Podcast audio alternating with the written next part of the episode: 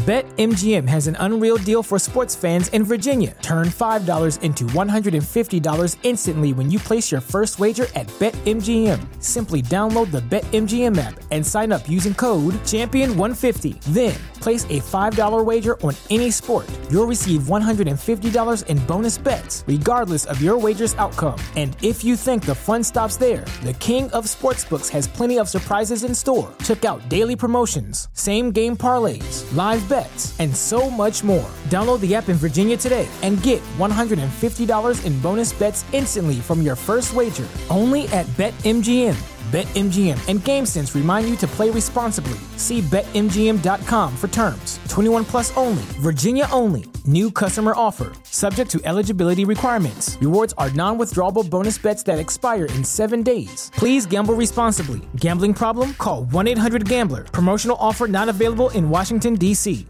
Say goodbye to your credit card rewards. Greedy corporate mega stores, led by Walmart and Target, are pushing for a law in Congress to take away your hard earned cash back and travel points to line their pockets. The Durbin Marshall credit card bill would enact harmful credit card routing mandates that would end credit card rewards as we know it. If you love your credit card rewards, tell your lawmakers hands off my rewards. Tell them to oppose the Durbin Marshall credit card bill.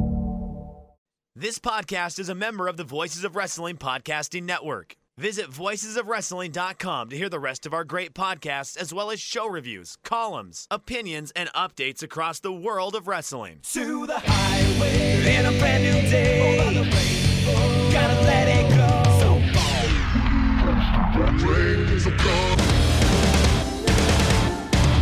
Fast to finger down. Dance tonight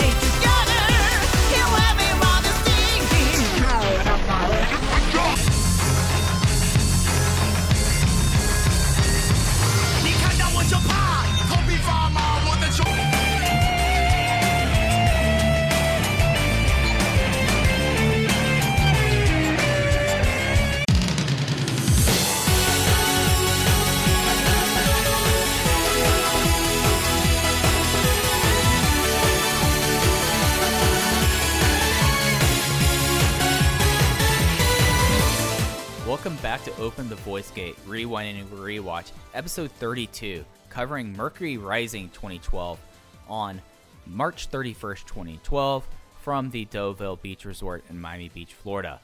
We are members of the Voices of Wrestling Podcast Network. You can find us on the Voices of Wrestling feed or on the dedicated Open the Voice Gate feed on all podcast platforms and applications. You can follow us on Twitter at Open Voice Gate. If you would like to donate to the show, click the link in the show notes. It'll take you to our RedCircle page where you just click the red button and you can do a one time or reoccurring donation. No obligation whatsoever, but we certainly appreciate it and like to thank our previous donors. I'm one of your hosts. It's your old pal, Iron Mike Spears, joined alongside my co host, as always, Case Low and Case. We're almost three years down, three years or two years ago with uh, the Mania weekend as we are closing out their time in Miami Beach. We're closing out a WrestleMania weekend, and what a interesting time the wrestling world was in in 2012. I, I can't believe we're through another WrestleMania weekend. It seems like these shows and then the anniversary show are obviously like these milestones that Dragon Gate USA hits every year. And we've only got two more WrestleMania weekends left, and I look ahead to the shows that are are coming in the future. And Mike, there's just not that many shows left. Yes, we have after this show, there will be only 17 Dragon Gate USA shows left. It's a good feeling. We're in the backstretch. It's a good feeling. Yeah, yeah, we have one. We have two more anniversary shows, two more WrestleMania weekends, and this is this is a pretty remarkable show that we're going to talk about here. But we're starting to get to a point now where they'll never be south of uh, of of New Jersey after the show, with exception of Mania weekend in New Orleans when they close out the show. We're we're getting to a, a bunch of lasts, and we'll get more into that as we wrap up the show. But 2012 for DGUSA and 2012 for WrestleMania weekend was like such a big time, like a big moment. And it's interesting to see DGUSA's WrestleMania weekend come to a close. Well, and as you mentioned at the top of the show, the wrestling industry as we know it was changing rapidly at this point in time. You could you could make the argument that this is the time and place where the wrestling industry as we know it began to form. Because I know two weeks ago we were talking about the formation of Mad Blankey and World One International and the Jimmies and sort of getting our bearings as to the current Dragon Gate landscape. Last week with Alan Forel, among other things, we talked about the indie landscape of the Ring of Honor WrestleMania weekend shows. We didn't touch on the Ring of Honor 10th anniversary show, which happened in March of 2012, but we will actually circle back to that on our next set of shows as it pertains to a larger issue at hand. But this week, we are bouncing around the earth, really. Some Japan notes, some notes in America, some wider context of what was happening in the wrestling world in the spring of 2012. And Mike, we start with the Wrestling Observer newsletter on February 13th, 2012, with the note that New Japan Pro Wrestling has been sold. And Dave writes, even though it may appear on the surface that Japanese pro wrestling as a business hit rock bottom and is on a slow ascent, the selling of New Japan Pro Wrestling, the strongest company, for only 600 or 6.55 million dollars last week, told a tale about an industry hanging on.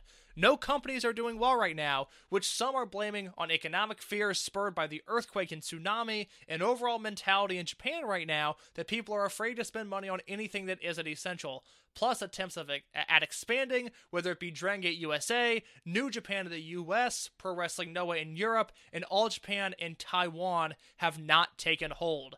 Takaaki Kidani, whose Bushiroad Group Publishing purchased New Japan last week from Yuke's, talked at length about this uh, about this week about future plans. He noted New Japan was running about 130 house shows per year, and he wants to cut down on that number. He felt the wear and tear on the talent was shortening careers. There are flip sides to what is the correct number of dates to run. The fewer shows you run, the longer it takes for young wrestlers to gain the experience necessary to fully comprehend working at the top level. The more shows you can have more experience, but the physical demands are harder. The best way to do it, which is almost impossible, is for the wrestlers who need experience to work a lot more dates, but the wrestlers who know what they are doing to work an easier schedule to prolong their tenure at the top. Kidani also noted that he wants to make the annual January 4th show at the Tokyo Dome to be even bigger as the company's focal point of the year. His goal is to make it not just a Japanese wrestling event, but a major annual worldwide wrestling event. And Kidani said it's important to improve the TV relationship with TV Asahi and to get television back on at a decent time slot. Now, Mike, with all of that in mind, the TV Asahi note, Wrestling King or Wrestle Kingdom rather, becoming a bigger global event, and the idea that the stars at the top of New Japan's card need to stay healthy to have more prolonged, prosperous careers. I don't know about you, it seems like Kidani has accomplished all of that in his eight years running the company.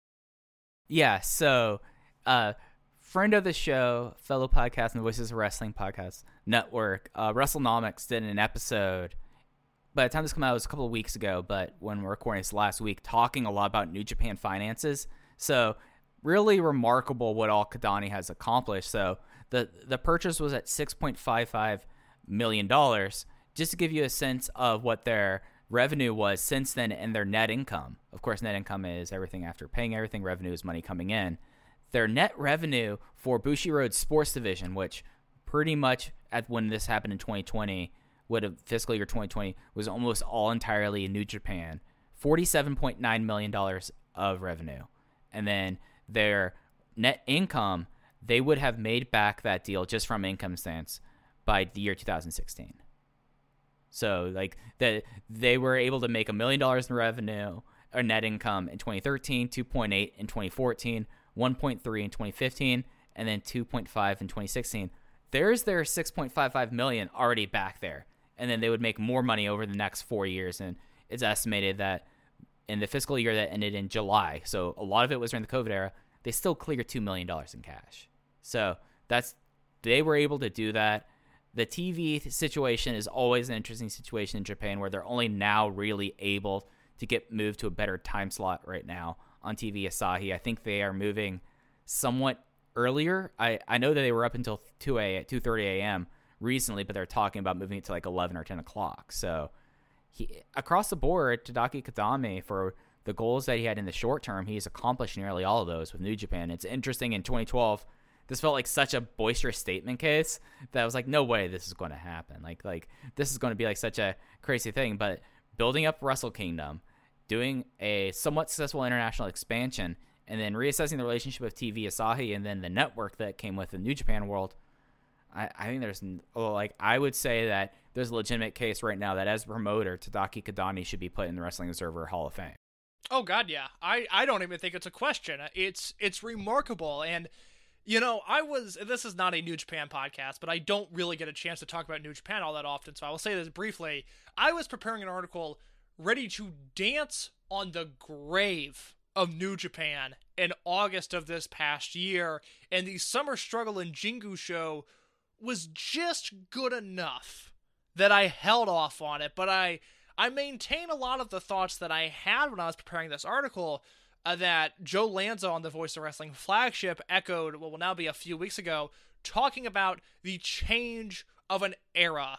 Because now we are looking at a company that, although Kazuchika Okada is still a top star and Hiroshi Tanahashi is still a top star, the company is now revolving around Tetsuya Naito.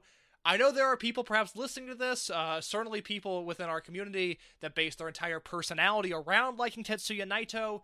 That's cool. It's not really my thing. I don't like him as a wrestler, really, especially not as a top guy. So I have been detached from New Japan really since they began running the empty arena New Japan Cup and, that, and ever since. But there's something to be said about the eight year run of greatness that they had, which I think echoes and tops, I won't even say arguably, I think it tops the All Japan Pro Wrestling run from 1990 when you look at Mitsuharu Misawa defeating Jumbo Tsuruta on June 8th, 1990, to the Toshiaki Kawada Tokyo Dome win in 1998. And it all mirrors New Japan because I will now read from the February 14th Figure 4 Weekly, in which they say and what would have been a shock, what would have been a huge shock, were it not for Dave Meltzer reporting the possibility last week, the record-breaking IWGP Championship reign of Hiroshi Tanahashi finally came to an end in Osaka this past weekend at the hands of the 24-year-old Kazuchika Okada. This was apparently the plan before Okada made his return on January 4th at the Tokyo Dome, but his meek microphone performance challenging Tanahashi combined with the unimpressive return match against Yoshihashi caused New Japan Brass to rethink their plan. They must have been impressed with his performances throughout the January tour as they stuck to the plan in the end and put the belt on the former Toryumon graduate. This is a huge gamble, and even though it isn't, it wasn't at the behest of the new ownership, it certainly kicks off the new era with a bang. Okada's a long way from being over with the fans, but a spectacular performance winning the belt would go a long way towards helping the cause, and from all accounts, that match was indeed spectacular. So, Mike, February 12th, 2012, which, by the way, do you know the significance of February 12th? February 12th? Uh, no. It is my birthday, Mike not. Spears. It is my birthday. Oh, I'm- it's, it's, I, I feel terrible t- now. terribly offended that you would not know your podcast co-host birthday. But uh, February twelfth, two thousand twelve, began really.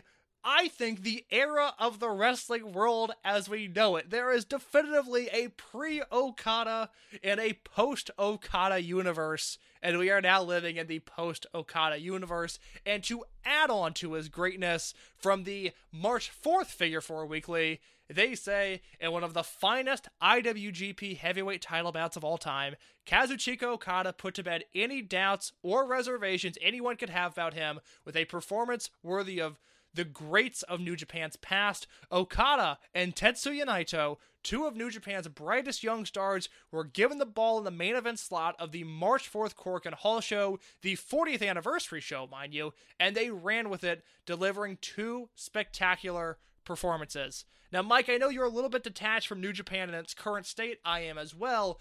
But what did you think about the Okada title win and the ensuing Tetsuya Naito match?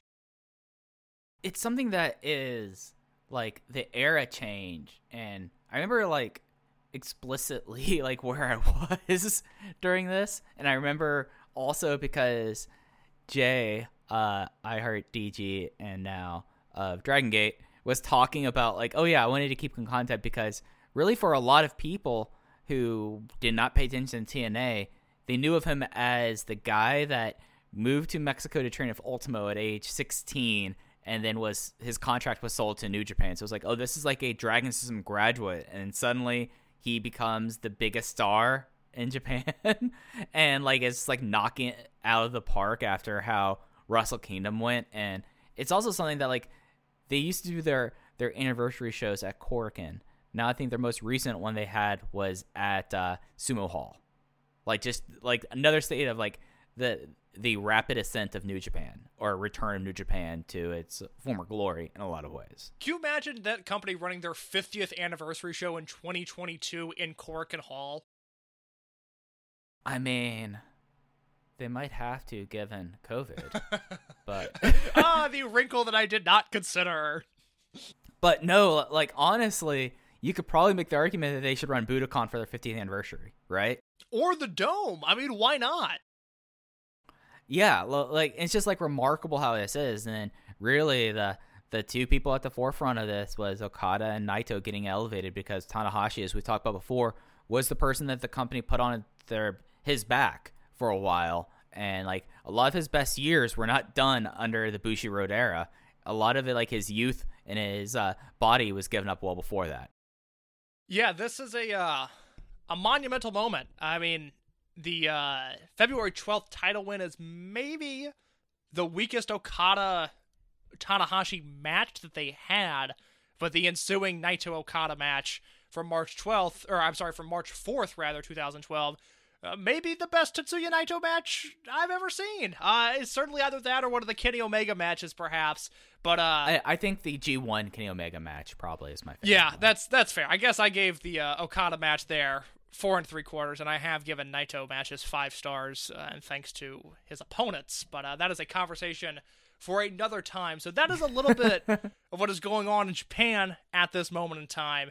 We have seen again. the world is changing in Japan. Just before we move on, like it should be noted that at this point, definitively, Dragon Gate is no longer the number one fan, uh, Western fan followed promotion in Japan. Like this definitely is like the final part of it. New Japan, as we saw through the Observer Awards in 2011, from now on, Dragon Gate will. I'll have appearances, but it won't be like how it was 2008, 2009, 2010. I just wanted to make sure to put a clear delineation point there. No, it's it's completely different. And then on top of this, you've got Yuji Nagata going to All Japan at this time, which was a huge deal.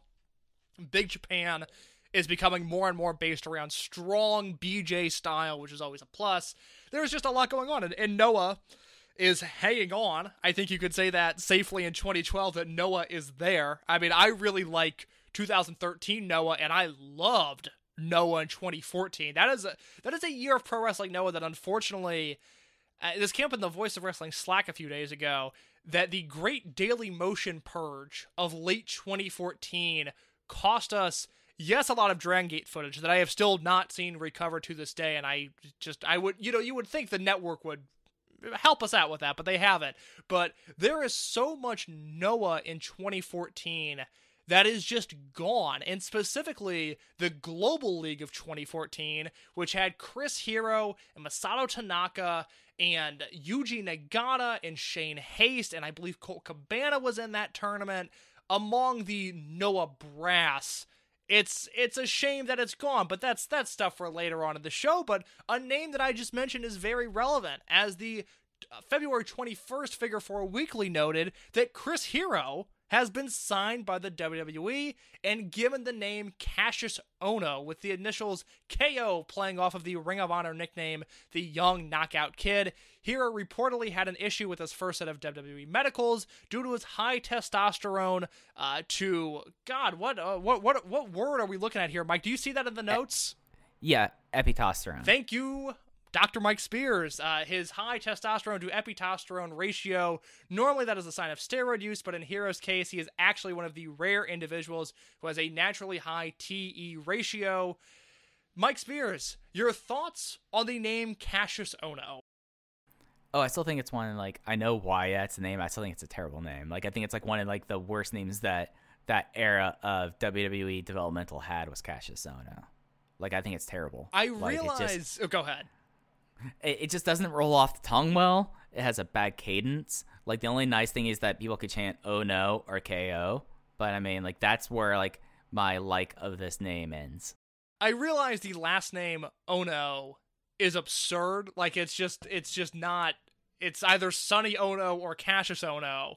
And uh well, Apolo Anton Ohno, you're obviously not a speed skater I was I, you know what's funny is in the back of my mind I was like, no, I think there's a an ice skater of some sort with the last name Ono, but I I really wasn't locked in on that. So shame on me, Mike Spears, for not knowing that. it's that's but- what I'm here for. That's what I'm here for. but Chris Hero doesn't necessarily seem of the descent of someone with the last name Ono, so I realize it is absurd.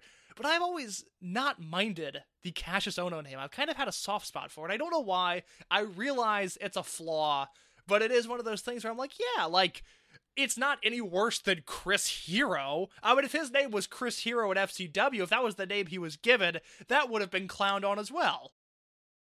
Oh no, I mean that, that's entirely fair. That's entirely fair. Like, like Chris Hero is very much an indie name, so like, I, I and it's not like his shoot they would ever use his shoot name. So Cassius Ono, I mean him being like the boxing, like the athlete, athletics fan, having like a something based off off off of Cassius Clay, and then Ono, then you get Kano. I mean, but like Cassius Oliver, Cassius. uh There's not really a lot of O last name. Cassius Orange doesn't work. no, it does not. So I'm trying to think of like other like prominent last names. Like Oliver is the one that's coming to my head right now, which tells you where my brain's Well, they at. could have done a father-son program of Cassius Oliver and Jordan Oliver at some point down. Oh, the that line. would have That would have been. That's eh, eh, God. That's that's so good. Why do I not have the pencil somewhere? But as F4W would go on to report. Uh, he's reporting to Florida Championship Wrestling, and not surprisingly, there are no plans to team him up with uh, the former Claudio Castagnoli, who's now working as Antonio Cesaro in developmental. Obviously, they were partners at the Indies with the Kings of Wrestling, and it just through Hero's two stints in that company as Cassius Ono, it seems crazy that we only got what one match with the Kings of Wrestling together. Is that it? Just seems like a missed opportunity. The only time they teamed was when it was CM Punk and Seth Rollins versus Cesaro and Ono on an early NXT taping. That was a dark match that ended up, I believe, airing on the network years later, but it did not air at the time. right? Yeah, yeah. And I think it's been on like DVD sets since then. Yeah, Like it, it, it emerged, but it was not like initially out there, which is a wild thing considering the four people involved and how that would have been at one time considered a dream match. And it's and like a big like IWA Mid South match when you think about it. we can thank Ian Rotten for that match when it comes down to it. We can we can thank Ian for that. But speaking of FCW, our final kind of timeline note before we get into the newswire stuff from the March 26th Wrestling Observer, and there's a lot here. I'll try to break this up to the best of my ability. But Dave says the entire WWE developmental system went into a panic on March 19th with word that Florida Championship Wrestling, the company's only developmental territory, was closing up. None of the performers were aware and were caught off guard when the news broke on our website, even though rumors had been abundant for some time because it was well known that Triple H, put in charge of developmental, was expected to make major changes to upgrade the system.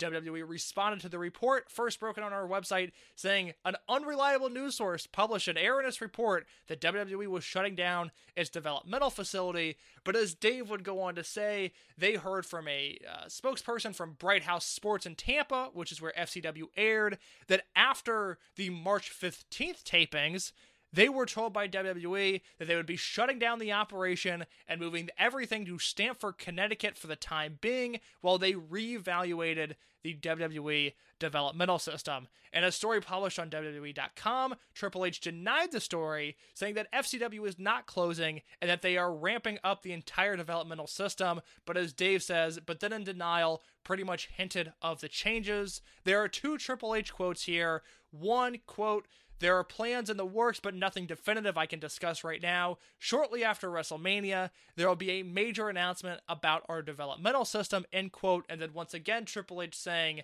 WWE's developmental system is being revamped, but not shut down. If anything, it's going to get bigger and better than ever. WWE's developmental cultivates the future talent of WWE, but by no means is it going to get smaller or shut down. So, off the bat here, Mike, let's break it up here. there's the, there's a lot to get into about this. we saw in I believe 2007 out of nowhere, out of the snap of the fingers, Ohio Valley Wrestling was uh, essentially dismissed from being paired with WWE. In 2008, Deep South Wrestling was told their services as a developmental territory were no longer needed at the snap of the fingers. And four years later, it seems like the same treatment is given to FCW, yet it seems to surprise everybody involved with FCW, and they tend to think that this is uh, the the dirt sheets writing this rather than reliable history saying that this is how things go. Yeah, and that's kind of like a, a thing. Like Steve Keirn should have known that that like as soon as he took the job this was not going to be like a long term thing. Just ask uh, Jody Hamilton and Danny Davis how that went for them. Like, and this would turn into like a pretty big drama thing about uh, Keirn's relationship with WWE. If I'm right, like, was, weren't there lawsuits involved with SCW? I know there were some with Deep South. if they if they end up coming there later on and I don't have them in the notes right now, I mean, uh, what what were the what were the Deep South lawsuits? It was something about like breaking a contract. Yeah, I mean, it, it, it wouldn't surprise me, but I'm currently at the moment we're recording unaware Right. if FCW is ever tied up in, in, in, in any sort of litigation. but it's something that like as soon as Triple H took over developmental, like it's just natural that people are going to want to develop their own thing. Uh, John Laurinaitis famously moved them all down to Florida because uh, he liked Florida, like basically, like that's why that was justification there. But it, it was always something that whenever someone got in charge of this division, as we've seen through the company, they want to put their own fingerprints on it and FCW they were at an abandoned grocery store. That's where FCW facilities were, and I mean, you, you like look at the people that were part of FCW and the people that were brought into NXT and how things change. It very the like it, it's something that like a lot of things really needed to look at the at like how they like change it because everything thing that like they announced for this, this is like one of the few things that happen nearly immediately where they have the performance center where they do started where they started to film out of Full Sail and it's one of those things that you you know like if you're coming in in this department and this was like your big test here you're going to want to have like your fingerprints all over it and a lot of triple and double speak from Triple H there you know I mean was it revamped? Yes. Was it was it shut down? No it was not shut down. If anything it's to be bigger and better than ever arguably.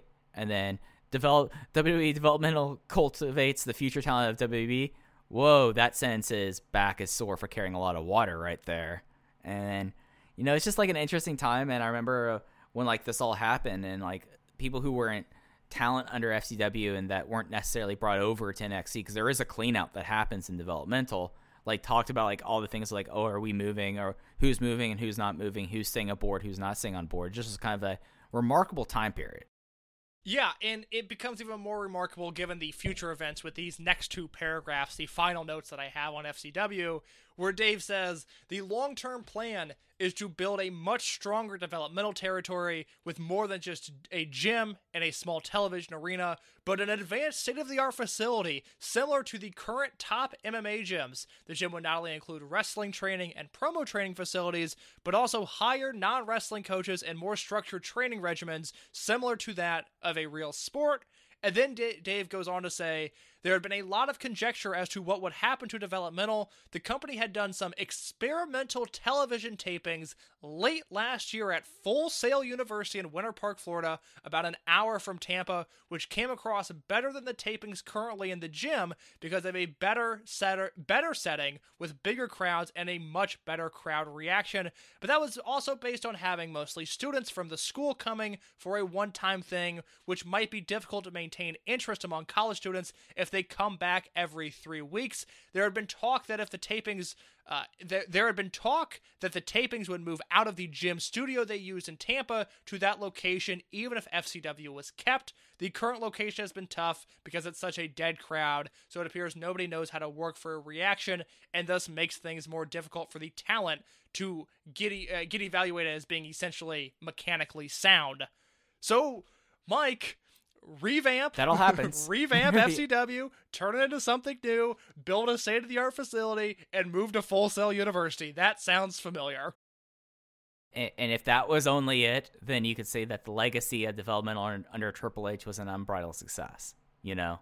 But everything past that, that I think now everyone's able to call in doubt in recent years. But yeah, no, and you, I, as someone who would watch FCW up on Daily Motion, funny enough, uh, yeah, like, like they're not wrong. I mean, the former facility, like how how much? Fo- I know we've talked about this before, but you've watched some FCW, right? I, I have watched a lot of late 2011 and the final days, the first six months of 2012. I've I've watched most, if not all, of that FCW footage.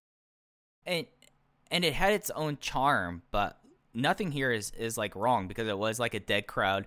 They're performing in front of like the background instead of having like tarps up or having scrims out were old WWE like massive posters that they would put on the side of arenas. So you have like this big photo of like uh try to think of someone who who they would have a big photo of of like Batista for like WWE Backlash or Capital Punishment. Which by the way, that's a fucked up pay per view name that they had. yeah, that is uh, uh that is where your co-host me and Aaron Bentley can uh can certainly shake hands and, and maybe advocate against a pay-per-view named Capital Punishment. Maybe any sort of capital punishment should be absolutely Right, abolished. right. Uh, but uh yes, there was a, a unique charm to the FCW arena and the idea that uh, Low Ki under the name Kaval might be wrestling TJ Wilson or even Bryan Danielson in front of a Triple H pay per view poster that was blown up to a scary size. There was a real charm to that, but uh, certainly the early days of FC or, or a Full Sail at the very least proved to be a better environment. Yeah, yeah. So I mean, it all lines up. It all makes a lot of sense. I would say, like how things went there, and I would say that moving to like the to like its own mini soundstage was a was a huge success. And really, at least if you want to look at it on like the goals set forth initially for uh, NXT, what would become NXT and the Performance Center, they did everything there. Like how Kidani said what was going to happen if New Japan would come true over the next few years. Everything happened initially from NXT, from FCW to NXT happened as the way it did. And I feel like if you're just looking on those terms, it's considered a unbridled success, as I said before. Well, I noticed uh, Train Stars was not on the list of things to do when closing down FCW. It seems like, I don't know, the Performance Center has been around, what, six or seven years now? And I think as a culture, we are way too kind about the Performance Center and the unbridled failure that it has been when it comes to making stars or training people that weren't already successful prior to being signed. Seems like a, a massive oversight that I think that the community as a, uh, at, at large has given a pass to what has really been, I just think, an abysmal failure. But hey, it's a nice it's a nice facility. They built a nice gym. Uh, You know how I feel about uh, like rookies and talent development, and you. You, you may you raise a pretty good point because I think you could argue that they have not developed talent; they've just taken talent from elsewhere. Like I feel like that's very very clear there. It's crazy they named a pay per view capital punishment. I can't stop thinking about that. that just Oh, yeah. Oh- that oh, yeah. just like sinking like, oh my god, they did that, didn't they? Um, well, we've seen what would become the growth of New Japan. We saw Chris Hero get signed. He will later get fired and appear on Dragon Gate USA shows, and then get signed and fire again. And we have the formation of what would become NXT as we know it. But Mike, we are now ready to dive into the Gabe Sapolsky Dragon Gate USA Newswire. Are you ready to do that before we break down Mercury Rising? I haven't asked you this in a while. Is it actually the Newswire? Or is it still the News Express? It's the email news blast conglomerate. it's weird because a lot a lot of the stuff that was posted to dgusa.tv was reiterating stuff that was emailed out to people, but then they would just say check your Right. email. They wouldn't repost a lot of it on the site. So once we hit 2013, there's a point where I have all of the emails and I have saved them, obviously, for a moment like this. But we're kind of in the latter days of a lot of Gabe's newswires for being like, check your email for this. And then it's like, well, that doesn't. Gabe, that doesn't do me any good for a retrospective podcast, and you really should have thought about that when you were trying to sell tickets to these shows in 2012.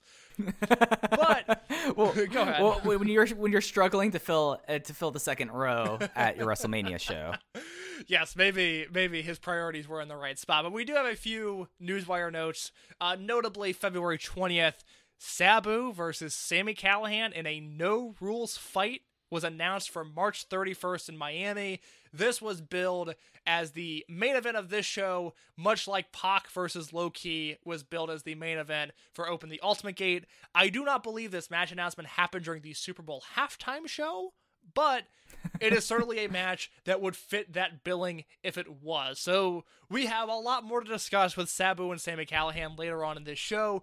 We also have the February 24th note, and I will read this verbatim because I, I find it just the the verbiage of it to be very interesting. We had major Yeah, go yeah, ahead. we had major breaking news on match announcements and talent in yesterday's Email News Express, which there you go, Mike. It was the Email News Express. Gabe goes Thank you, thank you. Gabe goes on to say, it starts with the fact that DGUSA officials have become very frustrated in trying to put together the annual six man tag team match at Mercury Rising on March 31st in Miami. This is due to the stable chaos in Japan. DGUSA officials have noted that Shima and Akira Tozawa are the first members of each trio. Now, both Shima and Tozawa will have the opportunity to put their teams together. It is now in their hands. There has already been lots of movement in Japan on this. So, what do we think about this quote, Mike? That Dragon Gate USA officials have become very frustrated trying to put this match together, in essence, because of the booking that is happening in Japan. I mean, that sounds like a giant subtweet um, that he's not clued in on what what the alignments will be by WrestleMania weekend, if you ask me. I think that is exactly it. And as I, I look, we've we've kind of monitored it as we've gone along. You know, I I think starting after the first anniversary show, there were less Japanese talents on the shows, and then you look at the spring 2011 triple shot right after WrestleMania weekend, where you go, huh, not a ton of Japanese guys on this show. And then as we proceed out of Miami, you will go, oh my god, there's almost no Japanese talent on this show. And I think there is a friction point here with Gabe and the Dragon Gate office of trying to get guys on these shows and trying to book them in a way that upholds the Japanese booking, which became very difficult at this time period. Yeah, it, it's something where it took a little bit of deftness, and I still don't think it was done completely right. But he was able to get around to having Blood Warriors as the big heel unit. It took him a bit. You know, I could tell that that was not his plan from how he was booking things. He he had big aspirations for Kamikaze USA, but he was able to get there. This seems like he's kind of throwing his hands up and go like, "I know Shima and Tozawa are going to be around. Y'all decide." Uh, yeah, I, that's that, that's I think that's exactly what it is. Those are the two guys that he knew he would have on a bi-monthly or tri-monthly basis, and you know your Mochizuki's or your Hulks or your Dragon Kids or your, your Shingos or your Dois, who knows? And that that seems like Gabe. It, that's, that's exactly it. It was the newswire equivalent of a subtweet. Yeah. Yeah, yeah. And it, it's one of those things that we'll talk more about this at the end of the show, but he naming those two people, those are like the two people that throughout the rest of the promotion until they stop bring, flying people over are like your through points, are Tozawa and Shima. On March 16th, the third match added to the Mercury Rising show was the Pac Invitational Aerial Elimination match, where Gabe says Pac is the premier high flyer going today. Last year, his rivalry against Ricochet elevated Ricochet to be one of today's top stars. Now, Pac is looking for a new rival. He will handpick the opponents and the participants in this elimination match. Pac has already entered himself and Rich Swann, and we can, can confirm right here that Lince Dorado has been added by Pac. And then we get the note on March 30th, in which Pac has added Pinky Sanchez to the mix, as well as Samurai Del Sol. So we came into this show with the idea that Shima and Akira Tozawa would be manning the six man tag match. Uh, sides, if you will, and the idea of the Pac Invitational Aerial Elimination match with Pac versus Rich Swann versus Samurai Del Sol versus Lince Dorado versus Pinky Sanchez. And Mike, with that in mind, and I and I will tell our listeners right now, things will change. But with that in mind, I am ready to break down Mercury Rising 2012. Yeah, things will be changing nearly immediately as we get into the show itself. So, Mercury Rising 2012, as I said off the top, March 30th, 1st, uh, 2012, and the Deauville Resort, dearly departed Deauville Resort in Miami Beach, Florida. We open up with John Davis versus Bobby Fish, and this was the opening of the, of the show. Bobby Fish got the big upset in 9 minutes and 34 seconds, getting the fish hook and being able to roll into it after after John Davis was going for the three seconds around the world, and what easily was like the big surprise result of this weekend. Did you feel like Bobby Fish was weirdly over in this match? Yes, yeah, yes, he was. He was much more over than John Davis. Like, and, and being in the crowd, like almost a distracting thing where I kept on like finding out where I was in the crowd during the show. If you notice someone in a red Texas Rangers baseball cap case across the hard cam, yeah, that was me. Mike, Mike Uh, I'm curious, just because it pertains to literally the day we're recording this, were you wearing a red Texas Rangers hat with the 2010 World Series patch on it? Yes, I was. Yes. The uh, well, sorry. First of all, sorry for your loss. I, I I was thinking We don't talk about those. I was thinking of you earlier today because the website that I buy my hats from, not Lids as we discussed last week, but the website Hat Club was selling Texas Rangers 2010 World Series patches today, or the hats with the World Series patch on them. They are selling that red alternate hat in a uh, Yeah. in a, a in my size. I thought about buying it, but then I thought that might be an insult to you, Mike. I, I, I mean, I will take the World Series, the two World Series Texas Rangers were, and to my grave, you know, like that's that that that's my personal cross to bear. But uh, no, I would not have been angry about it. But it was one of those things. Like during this match, being in the crowd, I was like, maybe this was a part of like my in the period of or while this was happening. Uh, on why I was kind of turning on John Davis and why I kind of came away from DGUSA with a more negative opinion of John Davis and others, because the crowd here did not care for John Davis and they loved Bobby Fish. I gotta go back to B- the Rangers for one second. You know, Yes. as we're recording, All right. as we're recording this tonight, the Los Angeles Dodgers have a chance to win the World Series. Now, by the time this comes out, the result will be one way or another because Game Six and possibly Game Seven will be played. But even though I've been a little bit detached from baseball to say the least this year, haven't watched a ton of it. The idea is sinking in that one of my teams could win a championship tonight, and I've I've never seen the Pacers win a title. The Rams lost in the Super Bowl two years ago. But the Dodgers have a shot tonight, Mike, and it's it's a special feeling, and I'm I'm giddy for this game. I know the Rangers broke your heart, and honestly mine, because I loved those teams so much. But I, I I don't know your teams. Have you have you won a championship in your life? oh yeah, uh, the Dallas Mavericks in 2011. Ah, See, you've got one. I don't have any, and I I just I, I'm I really hope the Dodgers can pull it off. I want the T-shirt and I want the hat, and I'm sick of the Dodgers losing World Series. So I, I'm just that's on the brain tonight. But as for the Bobby Bobby Fish versus John Davis match, this is a it's weird. You know, we've talked so much about how John Davis it almost like deserves these bigger opportunities. Like I love the way Davis has been handled, but he was really needing that one match to break out. This was not the match because this was No. one. It was the Bobby Fish show. Now there are a few things working against Davis here. One, this was just Bobby Fish was over to a weird degree, and John Davis was hated to a weird degree. So he had the crowd working against him.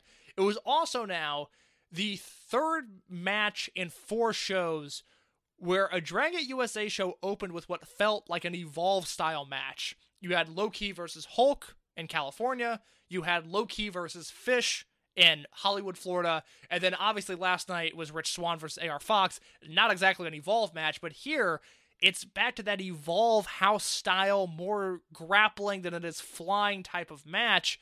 And I think the odds were set against Davis there because now Davis becomes like the poster child for what might be wrong with Dragon Gate USA. But I was just left super unimpressed by both of these guys here. I didn't like this match at all. I went two and three quarters on it. Just a flat opening match in terms of the performance, but a weirdly hot crowd uh, in the mix. Yeah, yeah, yeah. Like this is like it's something where knowing your audience, knowing what you're doing is an issue. This was a match that been on an Evolve show, there would be no problem, and I think everyone would think a lot higher of it. But doing doing this as an opener on one of your WrestleMania shows and having like this much of a stylistic difference, and with one guy, Bobby Fish, this is his first weekend on DGUSA cards. Like throwing it out there against someone like John Davis, who is not like one of their big stars yet, but clearly is something that you, you look at how he's booked, and you look at the crowd reaction. I think any booker would be like, okay, we might have something here if John Davis. You throw him in this match and you book him to lose. Like it's just one of those things. that's kind of absurd. Like I was two and three quarters as well because this was not a technically like wrong match. It just was the wrong match and on the wrong show. Yeah, it's it, it's an issue with Dragon USA at this point in time. Gabe wants to do the Evolve merger, and it makes sense But then you're put in a position where you're paying, you know, tickets to a Dragon Gate USA show. You want to ultimately the red canvas means something, and Bobby Fish versus John Davis is just not. It's just not that. It's not what I want to see on the show. And I like both these guys. And, and I think that that's a fair thing to kind of look at the show overall. Did not feel like a Dragon Gate USA match. Sabu versus Sammy Callahan not feel like what a Dragon Gate USA match should be. Uh, it's not what a Dragon Gate USA match should be. It did feel like what Dragon Gate USA became. yes, it did it did very much feel like that. AR AR Fox and Eric Cannon, that's fine. The six the the the what the invitational became, that's fine. The tag team match, they're building up the scene, okay. And then the rest of it, like this, like you had two matches on this show that would be signals of what the promotion will come, and it's not what people were buying in for. And I think that's very clear and and laid bare on what should be one of their biggest shows of the year. And that's not how you want to kind of close out a weekend, in my opinion. Just a bad opener. I was not a fan of this. Yep. Afterwards, Bobby Fish says he wants an evolved title, a, t- a title belt that would not be happening for a while, as you've said many times. It would happen a year from now, and by that point, Fish is, I think, co-headlining a Ring of Honor show at the Hammerstein Ballroom. Right, right, right, right. We, we saw that paid out for Gabe with that. And then we had Johnny Gargano standing by some chairs. Uh, tonight's about the Freedom Gate. He knew what Chuck did, and he should have seen it coming. He doesn't get why Masato Yoshino's insulted. And something that I really want to like put the point on here, he keeps on saying "Sol Naciente," but he says it like with like the weirdest Cleveland slash Southern accent ever. Sal Naciente. Like, have you noticed like how weird he was saying Sol Naciente in this? Because it started to bug me in this promo. I wasn't gonna bring it up, but I'm so glad you did because I honestly wasn't. the Sal Naciente. I, I wasn't sure if he was mispronouncing it or if it was an accent or what the deal was. But I was I wasn't admittedly wasn't glued on this Gargano promo. Kind of just had it on in the background, and I kept on looking over and going like, "That doesn't sound right. What is he? What is he saying? Does he not know the name of the move?" But it it is. Uh, whatever that Midwest Southern accent is, and it uh it was really distracting. But he put the move over big. Yeah, I mean, they put like that's one thing about the show is that that will bring up when we into the title match. The Sol Naciente is like, like it is treated as a huge thing, and he did it there. He just did it by making it sound like that he was like, "What's that there, Sol Naciente you got there?" Like that's what he sounded like to me, and that's a and that's a very weak attempt at a southern at, at a comical Southern Ohio accent. It sounds just like Gargano though. Sounds just like John Boy. John Boy, John Boy. Uh, then we go to the ring. Pac comes out. He, you know, and the first thing that struck me is he came out with a World One International shirt, and boy, I did not realize, and it finally snapped into place when he was coming out to the ring, that World One International's logo really looks like a realty company, Yeah. like an online realty company that's going to sell you, that's selling a timeshare in Monaco. Yeah, that's entirely fair. so, so, so we have a realtor uh, Pac coming down here and he says that he's thankful for last night's match with Low Ki but and he's so thankful for it that he wants to do it again this weekend. And he says that since Shima's 100% he wants into the six-man match. And then chuck taylor comes out and Pac literally says i can't stand you. I can't stand you and i can't stand the ring with you. And just leaves. Pac's like my, my, my time here is done. And, and then Chuck says he's claiming the invitational for himself, and he's going to do it when he wants. So here's the big card shakeup. Pac is now in the main event for Shima, and now Chuck Taylor is in control of the six, what would become the six wrestler invitational. Yeah, there is kind of a what what what started becoming a reoccurring trend with Gabe here of doing rematches immediately, and it it plays more so into the Evolve booking later on in the the summer of 2012, but there is definitely an emphasis on like, okay, let's do Pac versus Low Ki again. People really like that. Let's give it to them again. Let's give the people they they need to like something. I guess they like that. Let's try to do it. And uh was a fine segment, you know. Again, Pac said Shima isn't 100%, so he's going to take a spot in the six way. Chuck Taylor comes out, Pac smartly leaves the ring, and we get the Kentucky Gentleman Invitational that would happen later on in the show. Yeah, and it, it it's something that it's like the way they built up the six man match. So we talked about how Akira Tozawa and Shima had teams, and of course Shima instantly picked Ricochet and Pac, and then or he first picked Ricochet, and then Tozawa picked Hulk, because you got the tag teams right there. And then everyone was trying to go for Low Ki, and Low Ki says that he would join Mad Blankey. I will be a, a fighter on the stage with Mad Blankey. And then Pac joined up with that. So you already have like this weird feeling to the six man tag that's only just heightened by the fact that they announced it at the show that it would be Pac and the six man versus Shima, which was something that just was very odd about this match. You know, even before we get into it, like the build up to this was so much more like you look at how Ronin versus Blood Warriors, that's a natural match to happen. You had you had Warriors versus World One and and Arizona made perfect sense. This one was really like, well, we have to do this match, and we have to find some way to build this match up, and it was built up like, for lack of better terms, and pardon my French, built up like a dickhead, like just terribly built up for what is the trademark match for DGUSA and and Gabe over Mania weekend. Yeah, it's just it, it just it feels like the Dragon Gate USA that would ultimately be its demise. Like this show felt familiar.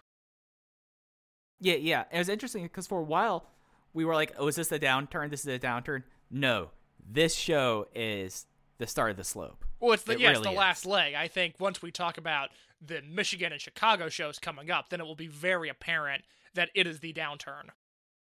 Yes. And then we get into the next match. It was AR Fox versus Eric Cannon. And AR Fox won via disqualification 11 minutes and 3 seconds when Sammy Callahan hit the ring, threw a chair at him during the Lo Mein Pain. And Case, I don't know about you, but I thought this match like really ruled up until the finish. Yes! Like I was really into Yes, this. Like am- Eric Cannon owns in this match. I am so glad we're on the same page. Mike, this match was so good up until the finish. And I don't like the finish was a bummer. It wasn't it wasn't awful, like it wasn't an offensive non-finish, but It was deflating. the match was so good that it deserved the clean finish. Like when you talk about the hidden gems of Dragon Gate, it's easy to be like, well, Shima and Ricochet versus Speed Muscle. Like that match doesn't get talked about enough. This wasn't even with a clean finish. I don't think this would have been a notebook match. But this No. is like, oh my god! Like this was so much better than it had any right to be. And we are now seeing a fully formed grown up version of AR Fox where he is really putting his talent on another level. And Eric Cannon, who I've always been a little bit critical of, I've never loved him or even necessarily liked him at some points. Eric Cannon has been a good addition to the Dragon Gate USA roster. He holds his own, he does a good job, he does what's asked of him. And I thought he and AR Fox were were on their way to a three and a half, if not with a clean finish, three and three quarter star match before the DQ. Right, yeah. Like I was at three and three quarters, and then this the finish happened. I was like, oh, three and a quarter star match because it's just like uh it was that deflating because like this match rocked for like eleven minutes. Colt Cabana on has an unreal deal for sports fans in Virginia. Turn $5 into $150 instantly when you place your first wager at BetMGM. Simply download the BetMGM app and sign up using code Champion150. Then place a $5 wager on any sport. You'll receive $150 in bonus bets, regardless of your wager's outcome. And if you think the fun stops there, the King of Sportsbooks has plenty of surprises in store. Check out daily promotions, same game parlays, live bets, and so much more. Download the app in Virginia today and get $150 in bonus bets instantly from your first wager. Only at BetMGM. BetMGM and GameSense remind you to play responsibly. See BetMGM.com for terms. 21 plus only, Virginia only. New customer offer. Subject to eligibility requirements. Rewards are non withdrawable bonus bets that expire in seven days. Please gamble responsibly. Gambling problem? Call 1 800 Gambler. Promotional offer not available in Washington, D.C. commentary doing comps calling uh, Eric Cannon the Babe Ruth of wrestling because you don't think he would be a, a great athlete, but Eric Cannon is, and then like the crowd was so into it, like especially like there was like Eric Cannon's straight punch that the crowd just goes nuts for, and everything is like well things like this is AR Fox, like you watch this match versus AR Fox in 2010 2011, you will see like oh yeah no that's AR Fox and not just someone who would later become Aaron AR Fox and like Eric Eric Cannon, I think I'm a little bit higher on him than you are, but he absolutely owned in this. And I feel like he was a lot better in this match than a lot of people give him credit for. Like this is like an air Cannon that I would gladly have my DG USA every day.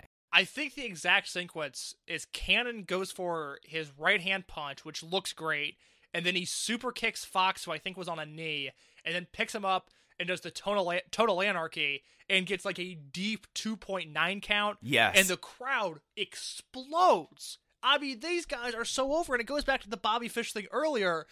It's just funny given the match we're about to talk about. This is a crowd that wanted to love this show, and through two matches, it seemed like they really did. And honestly, the DQ finish, it was deflating, but Fox was going up to the top rope, and then you see a ca- uh, a chair get launched from somebody that was off camera that just wipes out AR Fox and it ends up being Sammy Callahan. But even that looked great of just this errant chair flying at the head of AR Fox. It this was a really fun segment.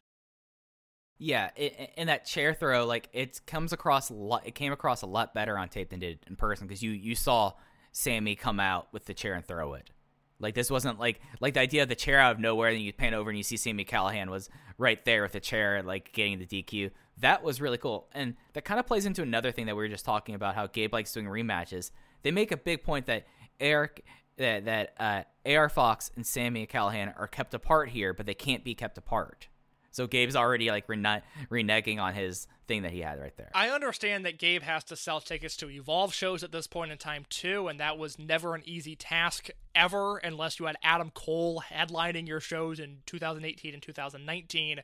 But I don't know. It just seems like the AR Fox versus Sammy Callahan feud, which started on a on a Dragon USA show on the second anniversary show, it just seems like that should have concluded on Dragon Gate USA. It seems like that should have maybe been on this show.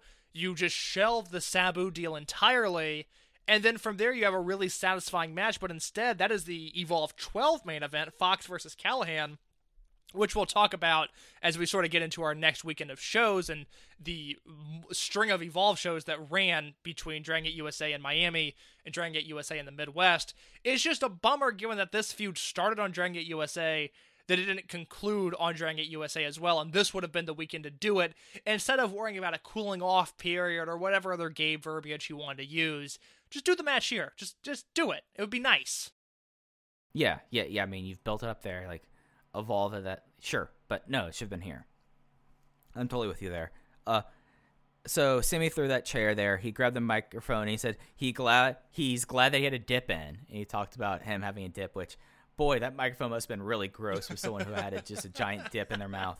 And he says it's going to end tonight one on one with Sabu. Lights out. We got Sabu, and then we had the street fight. Sabu defeating Sa- Sammy Callahan in 17 minutes and 59 seconds. Case 17 59 with an Arabian facebuster through a table. And this is the first time I watched this match because I know partway through the match I was like, I'm done with this, and I went to the bar and bought a uh, vodka tonic and drank a vodka tonic at the at the bar in the lobby of the Deauville rather than watching this entire match. This match, Terrible, terrible match. I mean, what it's it's one of my favorite bad matches I've ever seen because I had not seen any of these shows prior to doing it for this project. Weirdly, just Miami 2012 was just a lapse in my Dragon Gate USA viewing, so I had not seen this before. This this was just such a bad match, and it's fascinating because, like we talked about, the crowd is so into the first two matches, and as soon as Sabu hits the ring, they do not care. They give this match nothing. There's like this match was bad no matter what. It's in front of say like a peak PWG crowd. It's bad, but it's not that bad. But this crowd checked out on this match immediately. And it made that 17 minutes, that almost 18 minutes, seem like an eternity. Because just from move one, they did not like this. They did not want it. And the Sabu run, uh, just an abysmal failure. Oh, it, it's something that it's so just frustrating. Case watching this, like I know I like the crowd. Like, why should the crowd care? You know, why? It, it's it was so like I had so much fun watching this match because it was just it was so bad. Like y- you can't even really comment on too many of the spots because I don't even think they did that much. It was just a lot of just them existing. I mean, there's a point where they go for like the chair battle spot, and it's it, like Sabu actually hurts his hand, and it sucks. Sabu at one point, I put this gif on my Twitter at underscore in your case, where Sabu goes for the triple jump moonsault, or I'm, I'm sorry, just goes for like a triple jump dive to the outside. It from the chair to the ropes, just just gave up. Just nutted himself on the ropes in a way that I've never It really so seen bad. anyone do. like it's like he like mid jump decided, nah, I'm good. I don't want to do this. Just gave up on the attempt. It was insane. Like it was the most low effort brawl to what should have been a heated feud that has ever existed. it, it, it it's something that it's also like not only like it was just bad a crowd this crowd brawling where like John Davis comes out partway through because DUF starts a beat down and they brawl into the crowd outwards and then brawl back in and the crowd could not care. So I want to I want to ask you about that spot. I was going to bring that up. So so like you said, so eh, i DUF is beating down AR Fox. Sabu comes out, and then John Davis comes out, and it leads to Fox and Davis brawling with Cannon and Sanchez all over the all over the ballroom. And then at some point, like you said, they go back in the ring and start brawling again. And what I'm curious to know is that really felt like an audible to me. Like maybe they went to the back and then Gabe said, You guys have to go back out there and get back in the ring. Now I know Sabu ends up doing a dive onto everyone, so I'm sure that was a planned spot, but the idea of them getting back in the ring and it's seemingly overstaying their welcome, I guess if you could argue that in this match where it was just it was not a normal brawling segment and to me it felt like it was really on the fly and that Gabe was trying to salvage any sort of reaction he could get. I mean, I think that that's the case. It's just something that, like, on a show where the crowd gets up again pretty much for the remainder of the show, with the exception of one match, it just was just like this was falling flat here. And this should have been the sign of Sabu in this promotion was a terrible idea and should never have happened to begin with. And the fact that it did happen, I mean, it's this is why this was like one of my least favorite things in the promotion's history. This is why when it showed up, I was like, oh, Sam, oh, Sabu versus DUF with AR Fox is my least favorite thing in the promotion. And rewatching it, it's utter trash. And like he had to do anything he could to try to get a crowd invested in it because the crowd just did not care. And it's fascinating in how bad it is, if anything. The uh, look, well, let me. There's two ways to take this. Let me give my positive thought on the match before I bury it another six feet under. I have to say, they've called, or I guess one of the announcers, Lenny Leonard, has called a lot of great matches. The Lenny Leonard Colt Cabana performance here to keep a straight face and to make this sound like a compelling contest, bravo. I thought they were excellent in this match because they really had to work to not actively bury this, and they ended up selling me into the idea that hey, maybe this isn't too bad. And then the finish happens, which we'll talk about. But uh, I, did you did you notice that at all? That I thought Colt and Lenny were really strong. Oh yeah, no, those two had like a real fun chemistry, even like in, throughout the show. I feel like that the two of them were a blast together. So yeah, no, absolutely. Like it, the I have this as a dud in my notebook in my notes, but like hearing them talk about this was not a dud. It just was a bad match. Like that was that felt flat in every way. I have this as a dud too. On the simple notion, it, it maybe it was worth a half star, maybe it was worth a star and a quarter before the finish. I did not know that Sabu won this match until I watched it. I thought there's no way Sabu will win this. The entire point of this feud is for Sammy Callahan to eventually beat this guy to become the new era of Sabu. There's no way Sabu wins. And then Sabu does an Arabian facebuster off the top rope through a table and pins Sammy Callahan. And Mike, I was floored. I had to pause the show to let it sink in that they pinned Sammy Callahan in 2012 with Sabu. Oh, it's something. I could not believe it. I did not know that was the finish. I could not believe it. it, it's something that like when you like go this is like who did this help at the end no one how could people take uh anything with sammy callahan any bit of seriousness now case he's lost to sabu this is far and away the worst booking decision the company ever made, and I know that's a bold take, and we are we still have two years of shows left, but I've I've seen. 98% of the matches on those shows. I, I know what's coming next, and I know the major booking implications. And I know you could make the argument, well, and I was one of the that made the, made the argument, you know, you should have done Mox versus Brody on Mox's last week, and you should have really wrapped up Kamikaze USA better. You should have uh, maybe not done the Paul London and Brian Kendrick stuff. I, look, all of that, it's so much less offensive than Sabu pinning Sammy Callahan. I could not believe it. I was stunned at this result, Mike. I was stunned. It there's a reason why I hated this so much, Case, and why this happened. I started groaning, and you're like, maybe this is okay. I really like DUF right now. How can you care about DUF now? No, it's a dead act. It's exactly it. I don't care anymore. I I mean, I just I don't know how I could. It it is it was catastrophic. I just I I don't know. I don't know if I hated this more than Moxley versus Homicide at United finale because here's the thing, like I had fun watching Callahan versus Sabu. I there was a part of me that loved watching this match.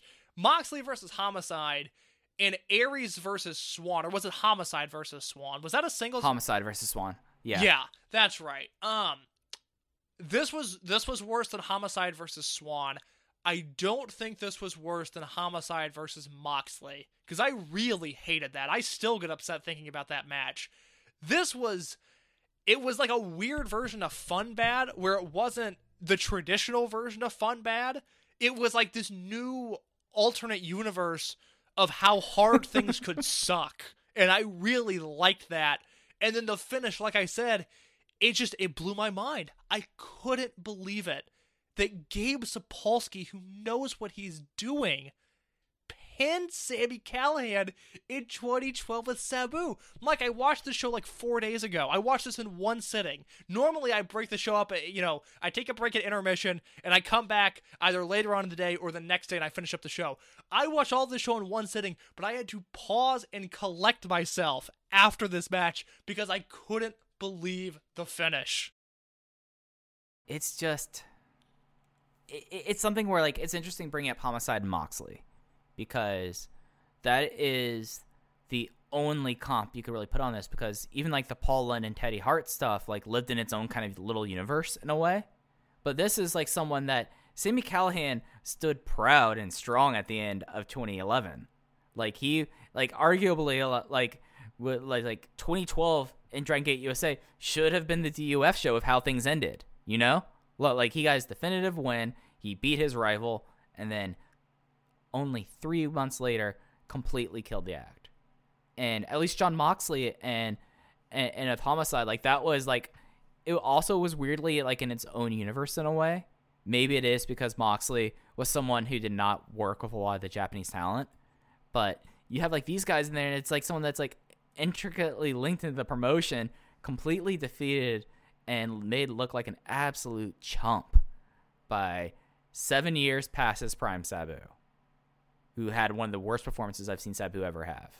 It's just it's remarkable. It's like we talked about earlier with the idea that this should have been Callahan versus Fox, and I would have preferred it have been Callahan versus Fox. But let's just play along with the idea that they're booking Sabu through Miami. And I, I, I think you said it to me. There was a note of the Observer that's eh, from March, I think, or at least after the California shows, where it said Sabu was supposed to be on Dragon Gate USA shows going forward. Now, I don't know if that means right. that he was finishing up in Miami, or if Gabe saw this and said we can't book him after Miami.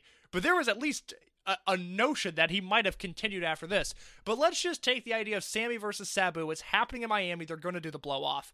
At the very least, yeah. here, you book Sammy to win and then at Evolve 12, which is headlined by AR Fox versus Sammy Callahan, which AR Fox wins, then at least AR Fox has pinned the guy that pinned Sabu, and maybe you make two stars out of it. Instead, you made zero. DGUSA, we made zero stars out of it. I gotta give them Gargano. I would love to run with that tagline, but they did get Gargano. I mean, only each week Johnny Gargano finds more ways to get away from God's light. so after the match. so after the match, Sammy snapped attacked people at ringside, including Johnny Vandal, who he put into a stretch muffler.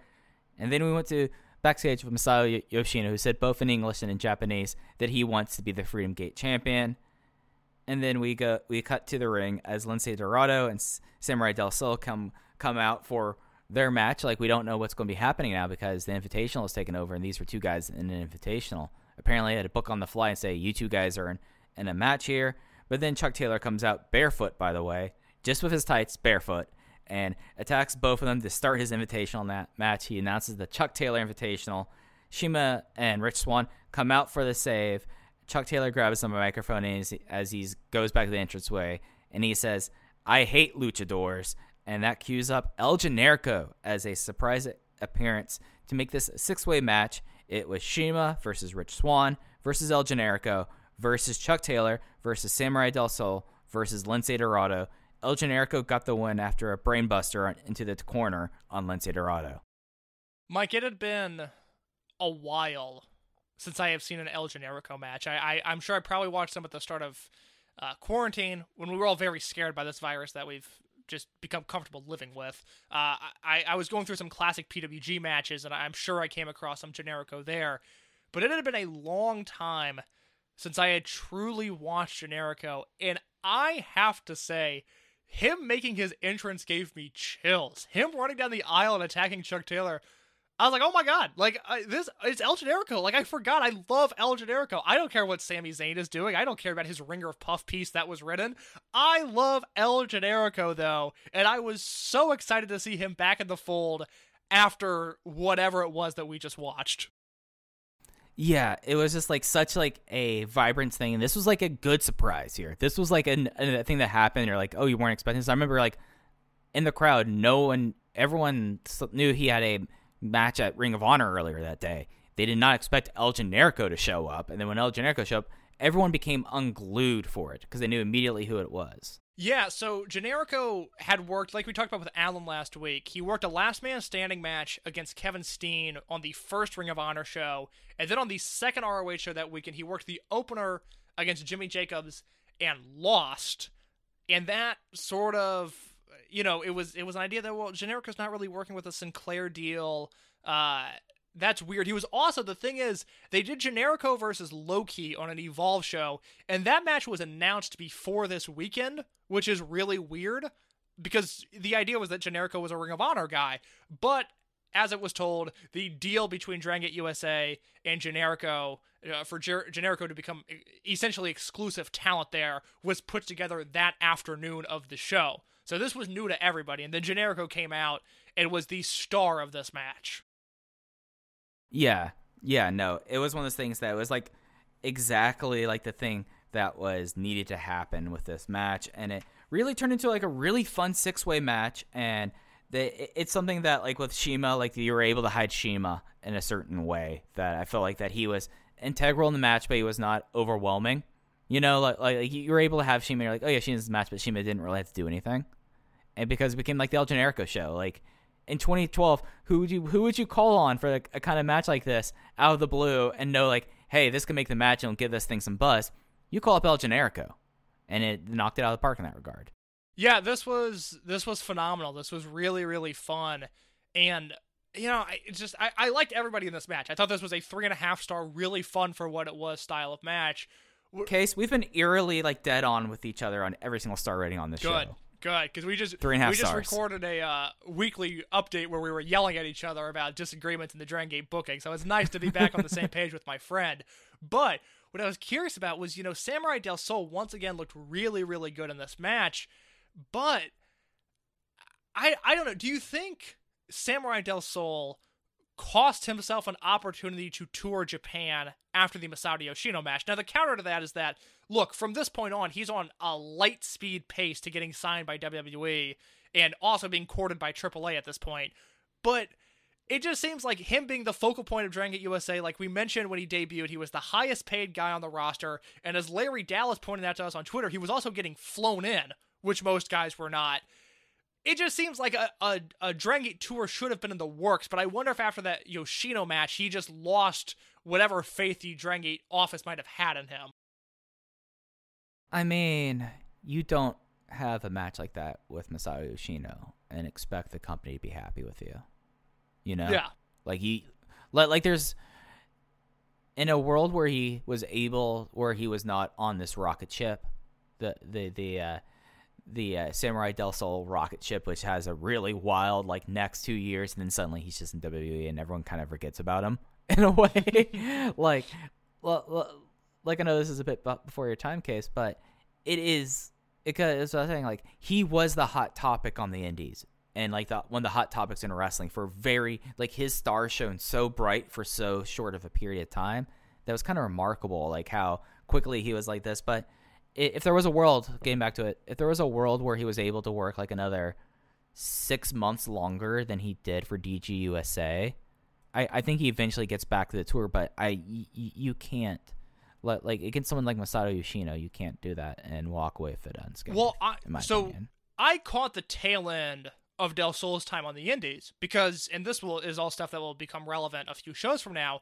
But PWG All Star Weekend nine, I started watching PWG Right. at the end of 2012. I, Mystery Ver- Vortex, the original show, and Threemendous III were my first DVDs. I got them at the end of 2012, beginning of 2013.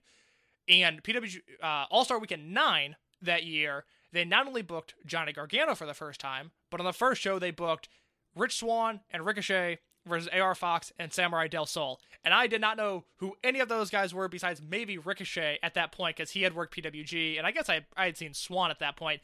I did not know AR Fox or Samurai Del Sol.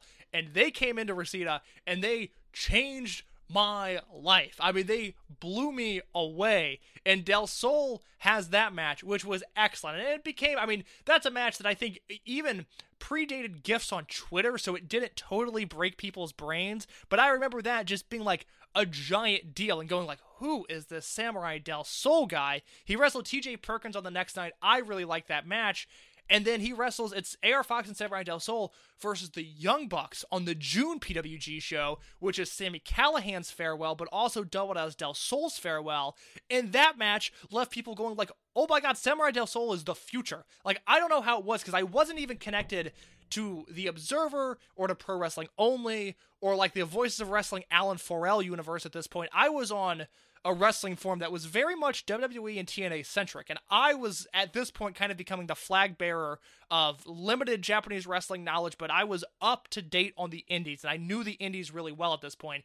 And me, just uh, like you guys have to watch Samurai Del Sol. Like I know what's going on on Monday nights is cool. I like CM Punk too. I have a Dean Ambrose avatar. I get it, but you guys have to watch Samurai Del Sol. This is like nothing I've ever seen before. So I caught the tail end of it, and it just seems like I don't know. At this point, Dragon Gate was very open to the idea of having foreign wrestlers and American foreign wrestlers. And Scott Reed does a tour later on in this year, which we will discuss in depth, of course. It just seems like if Scott Reed's going on a tour, Samurai Del Sol should have probably gotten that phone call as well.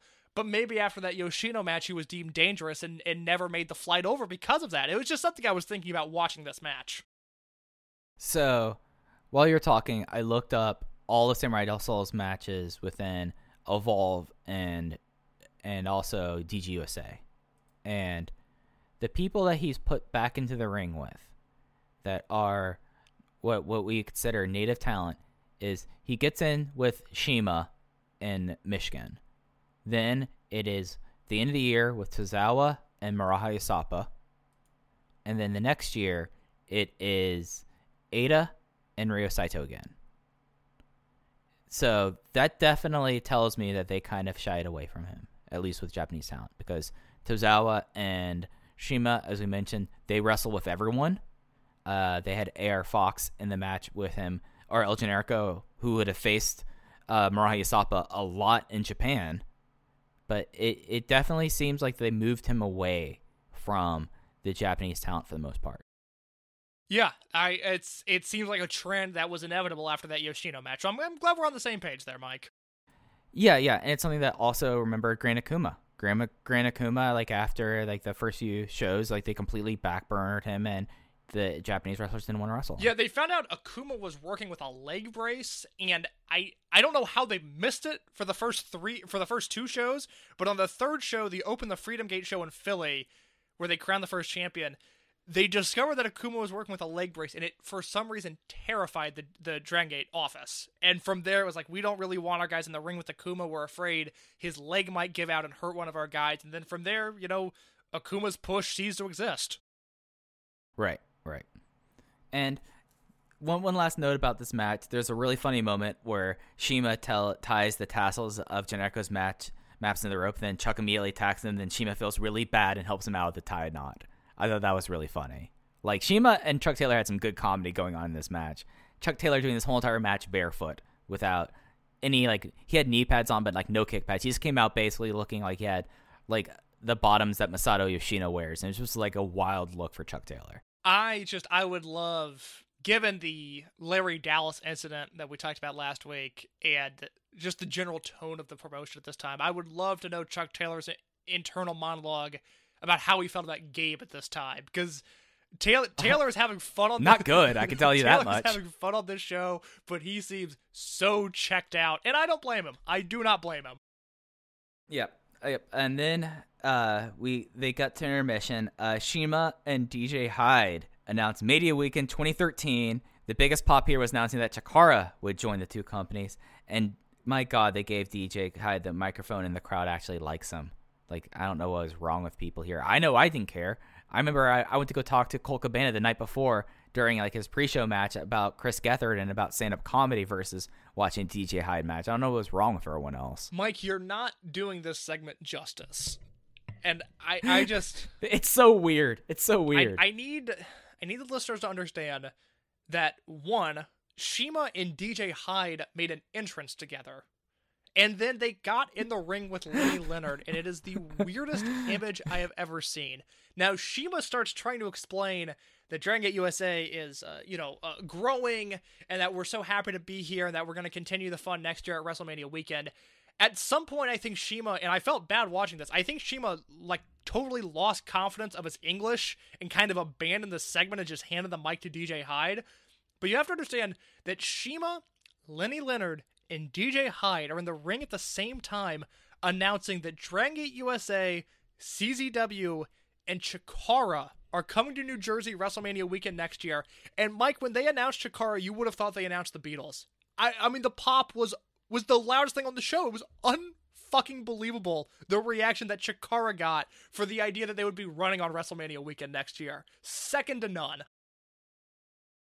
it's it, it, it it's real remarkable thing. I, the thing is, like he like addresses his wife and daughter who are watching from Japan, and I'm just imagining like what must have gone through their mind, like the, the, this show just in general, thinking about that. Yeah, but weird thing. And then in the back we go with Rich Swann, who's okay with Chuck and Ronin ending because he's with World One International, and eventually he will come for Chuck Taylor, and that was kind of a weird way for Swann to write off all of Ronin in a way and still help out Johnny Gargano. But anyways, then we come back from intermission. It is the scene of Caleb Konley and Scott Reed defeating Los Bendejos with uh, uh it was Muricon and Bendejo. So yeah, that that was a thing.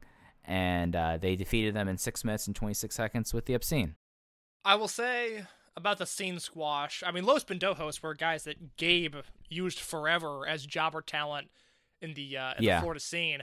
There's a there a move there, there's a move this scene did, and I should note Larry Dallas was wearing shades. He was wearing sunglasses indoors to hide. Uh, it, it's it should be noted Chuck Taylor was on commentary during this match, and he pointed out that Larry Yes. Dallas was wearing sunglasses indoors. Very funny. There's a move this scene did though, where Scott Reed catapulted one of the Los Bendojos bro- brothers into a Caleb Konley power slam, and I thought that move looked absolutely tremendous. Tremendous, and this was an inoffensive squash. It just it was there. It was there. Uh, yeah, and then of course, like there's the whole deal about uh, Jay Rios, so that was a bummer on the show as well.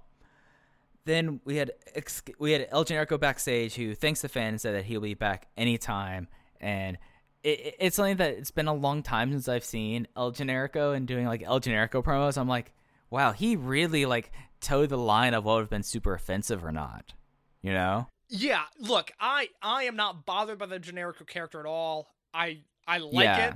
I think if he was doing it now, he would get a lot of unwarranted blowback. That is just one of those things. Like I, some people are going to choose to take time out of their day to be bothered by that, and I wish they would find better hobbies. Not to say, oh, we're too soft now, we're this generation. It's not that argument. The generical character you don't need to touch, though. It was fine. It worked, and people liked it. Move on. And then we had our first of two main events. It was the Open the Freedom Gate title match. Johnny Gargano versus Masato Yoshino. Johnny Gargano would make his defense of the Open the Freedom Gate title with the Gargano escape in 20 minutes and 19 seconds. Really interesting kind of match and not what you kind of expect here. It was a match that I think I liked more on this viewing than I liked live. Yeah, this was a weird match. I think, like Alan said last week, Gargano works best when he's doing like counters and very fast paced sequences and doesn't really rely on his strikes. And I thought this was that match for a majority of the time. I thought Gargano looked really good in a lot of this match, and Yoshino was there. It's not like he's going to give a bad performance. I this was a really good match that wasn't a great match, and I don't know why. I wanted this to be better than it actually was because it had moments where it was really strong, but it just Right. I don't know. I mean, I went three and three quarters on it. I certainly didn't hate it. Same. Yeah. Okay. Again. Again. Our ratings are about I'm the really, same. I'm really went two and curious about your rating on the main event. Uh, but uh, I don't know. Do you know why that is? It just didn't. It didn't feel like it, it was as good as it actually was. It's something where like you're absolutely right. These are two guys that their styles, at least at this time, would be perfect complements for each other. Like, especially given the kind of wrestler that Johnny Gargano was at the time before he became like peak Gabe Johnny Gargano in a way. Like this was a lot of grappling and, and really cool arm work early, and they really built up for the Sol Naciente as like this killer move that if you go through his history and you go through the results and go by the finishes, everyone has been losing to the Sol Naciente, their Sol Naciente Kai in Dragon Gate USA. It was like when you get locked in, if he hooks you with his his leg, it's over, and it's probably over if he locks you in it this way. But you had that big idea that Gargano fought his way out of it, and then you also had the fact that like Yoshino put on the Gargano escape. Like like this was like a very like smartly worked match. It just did not reach the peak that it could have in a way. Well, like it was a match that honestly, and it's really weird for me saying, you give this match another four minutes, you put it into like that final gear where like where like Yoshino's going for the lightning spiral. He he hits like a couple sling blades, and Gargano is like fighting for like the baby ace crusher, like the the the uh, slingshot and the hurts donut. And I hate to say this, finisher spam. This probably would have felt like a bigger main event than what it was. Yeah, I, I loved Yoshino putting in the Gargano escape. I thought that spot was absolutely tremendous. There was just I and I I agree with all your points.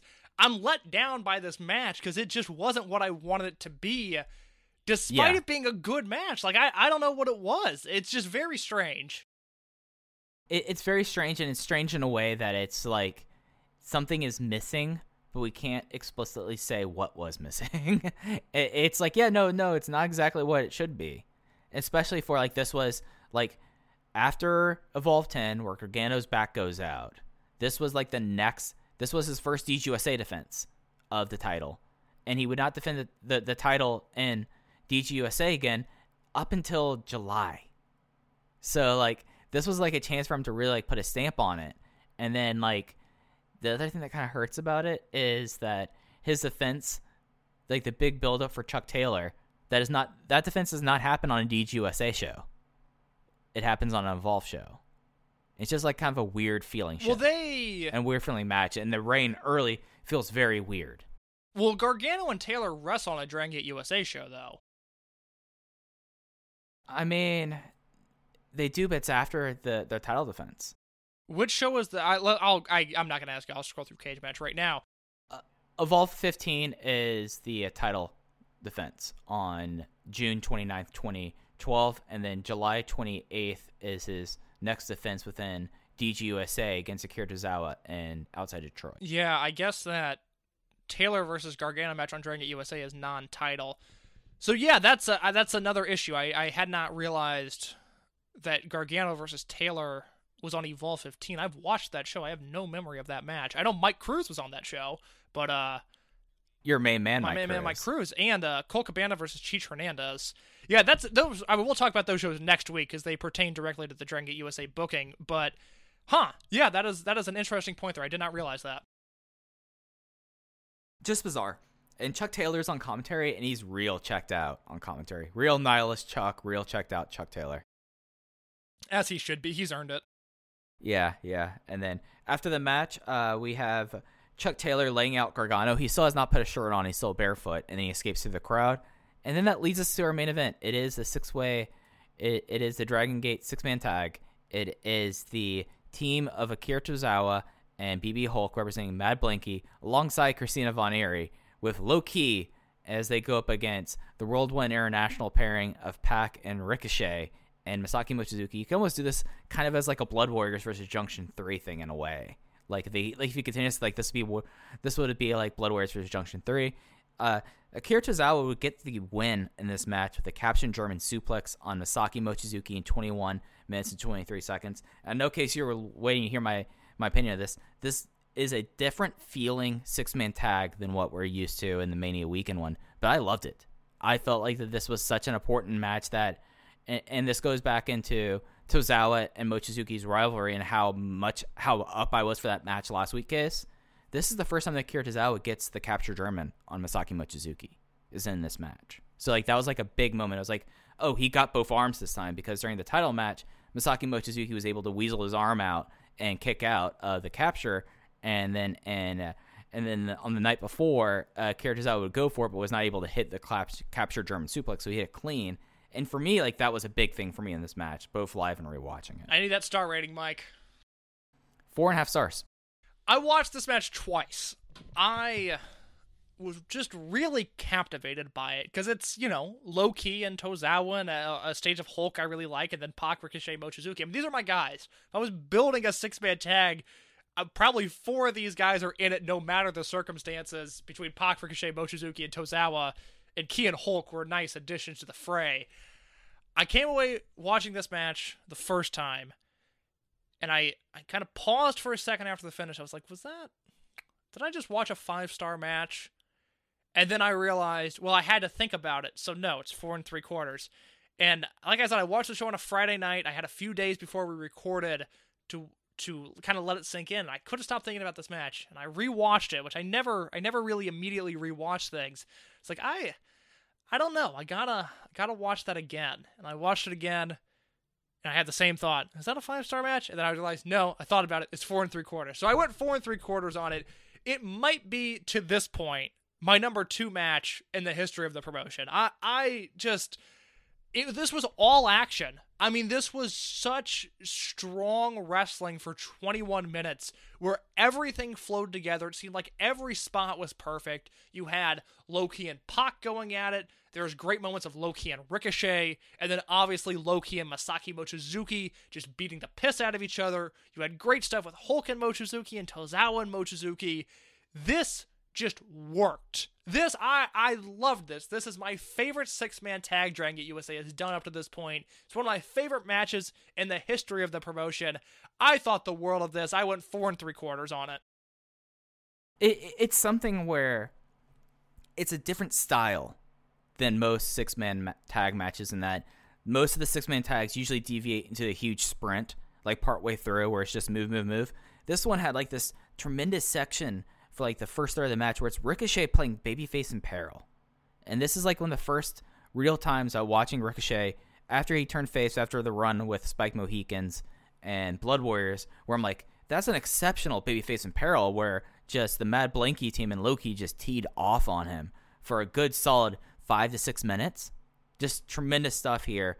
And it just is like it's a shame we never got like a true Mochizuki versus Low Ki match because those two when they were together it was just magical. And the way that Low Ki kind of ingratiated himself into Mad Blankey, like there was the moment where they had where Hulk and Akira had him up for a double spinebuster, and then Low Ki hits a springboard kick on it on them, and it just looks absolutely brutal. And it's just like this is the good stuff. Like this is the thing that like this weekend badly needed this match to deliver, and it absolutely did. And it was something that was so remarkable considering how the promotion will change immediately after the show going into the next weekend, that this is kind of like a nice stamp on what the first four shows of the first third of 2012 was. Yeah, it this was just I just loved this match. It was really it's the only thing you could say was really good. I mean, every moment of this match seemed to matter. I loved everyone's participation. I loved everybody's role in it. I just it was great. It's also it's one of the last great Low Ki matches. You know, I'm I'm someone that I think it's pretty well versed in Low Ki even to this day. I still like watching his stuff when it makes tape. And you know, he's got this match.